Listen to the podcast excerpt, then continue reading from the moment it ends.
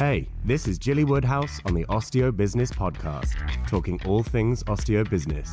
Here's Gilly Woodhouse, an author, speaker, award winning business coach, and passionate advocate of osteopathy. So let's talk about OsteoBiz recession proof tip number three marketing. You know, that's my favourite topic. um, but um, I've been through many recessions over the years. Um, and in particular, I remember the recession of the early 90s. And I was working in the West End of London in commercial property and I absolutely loved it.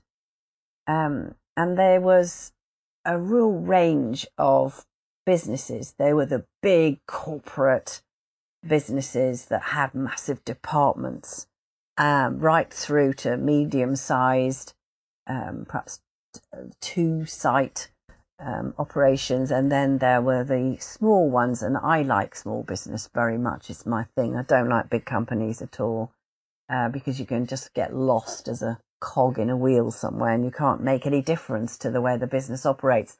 And you know me, I like to get Im- immersed in it and involved, and I like to look for improvements. And um, I've worked for a large corporate um, property company and I couldn't stand it. so I was doing stupid jobs that were inefficient, time wasting, and pointless, and I couldn't change it. it drove me mad. Can you imagine? so um, um, at that time, I was working for a small commercial um, agency and surveyors. Um, and I'd worked my way up, and I was the office manager. I was hiring and firing and getting really immersed in the in the running of the actual business so that the partners could get on with doing what they did best and that was buying and selling large commercial premises so um, but what i noticed in this time when the recession was starting to bite and people were cutting back that those big boys around hanover square where i was working they were they were making a lot of redundancies across the board but most of them, the first thing they did was to actually completely axe their marketing department. And I used to just scratch my head and think, why would you do that? Why would you cut off the very people who bring in new business? Why would you stop promoting your brand, your services, talking about what you provided, how you helped people, how expert you were. No more discussion around that. So no no proper marketing going on. They may have had adverts here and there, which is more on the sales side, but no marketing activities that actually educate and inform and bring in more clients. So that flabbergasted me, basically. I could never understand why they did that.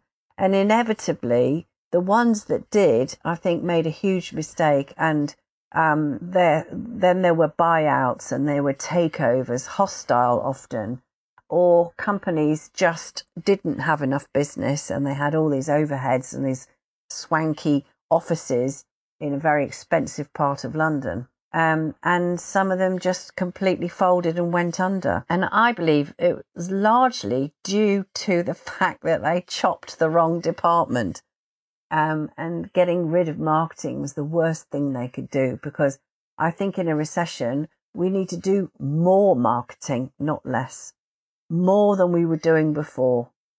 Because we need to keep, and particularly in your instance, we need to keep educating and informing people in the community as to what you do, how you help them, what sort of results you bring, and uh, continuously educate them so that more people in pain come and find you and you keep your figures up, keep your bookings up, you keep your income up. Um, and that's absolutely vital. Marketing is the lifeblood of your business. You cannot rely on word of mouth alone because when that starts to dry up, everything goes into free fall and it's very, very difficult to bring that back. it's like uh, often describe it as um, flying an aeroplane and you're heading into a mountain. You have got to pull back to raise the nose of the aeroplane to get over the top of the mountain. And if you don't do it quick enough, it's over. So um, that's why you need to put, you know, put more effort into, more energy into marketing, crank it up, do more of it, get your point across more, explain more, give more advice, help people. You hear you hear these things in clinic all the time. You inwardly roll your eyes at the misconceptions about our own health and how our body works and so on and so forth. You hear the same misconceptions. Oh, it's just your age. That's why you're in pain and all that kind of thing. So note these things down and keep feeding that stuff back out again, helping more people to learn about osteopathy or manual therapy, etc. Help them to understand what it is, how it helps them, um, particularly when um, of late it's been more difficult to get into um, national health, uh, free healthcare, if you like. More people are willing to pay some money, um, but if they are watching their purse strings, then they're going to be cautious about where they spend their money. But they still have money and they will still invest in their health if they understand what you do to help them why they would come, and um, what sort of outcomes they could hope for. So increase marketing, don't decrease it. See you next time.